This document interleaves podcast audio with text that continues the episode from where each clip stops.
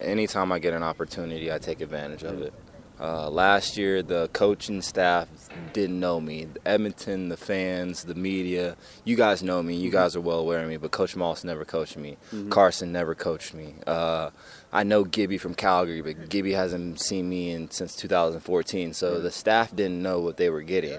So for them to have a full training camp, knowing what they're getting, knowing that I can be consistent and be a ball player, that was the difference between this mm-hmm. year and last year.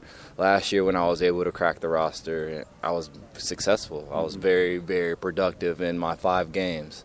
So it was just, you know, them knowing what they're getting and then me proving to them that I can be a guy. So that's where, where we're at right now. And like I say, make all the plays you're supposed to, half the ones you're not, and Simon alignment, make the play, and then uh, you should be successful. So on that note, of your signature saying there, mm-hmm. which everyone loves, um, how's that going? With uh, with the with the offense, and there's been a lot of changes in the receiving corps with injuries and just mm-hmm. moving guys around. Um, I know you'd love to score more points, and you have, but tell, tell me about the process because here we are, game number six. So this is it for the first third of the season. Yeah. Where are we at here as far as the offense and getting more cohesion? Scratching the surface, man. Dude, that's the scary part.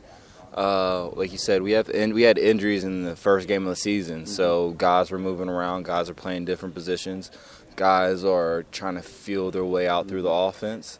But then again, we are just learning what type of offense we can be. Mm-hmm. Uh, like we're a different offense from last year. Uh, I think we're a little bit more high power, if that makes sense. Mm-hmm. The deep ball, the long shots, the home run hits. I think we bring that to the table, especially with this receiving corps.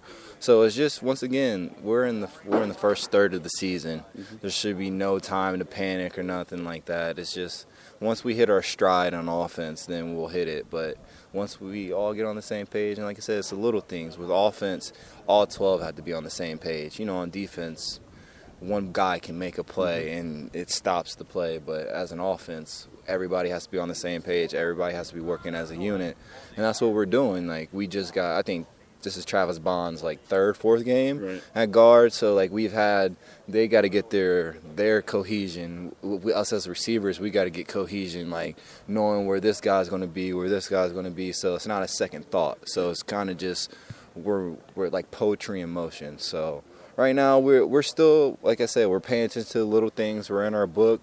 We're talking when we're in the locker room about plays. So. Uh, we're just scratching the surface on how good we can be as an offense. So no no need to panic. We'll be all right.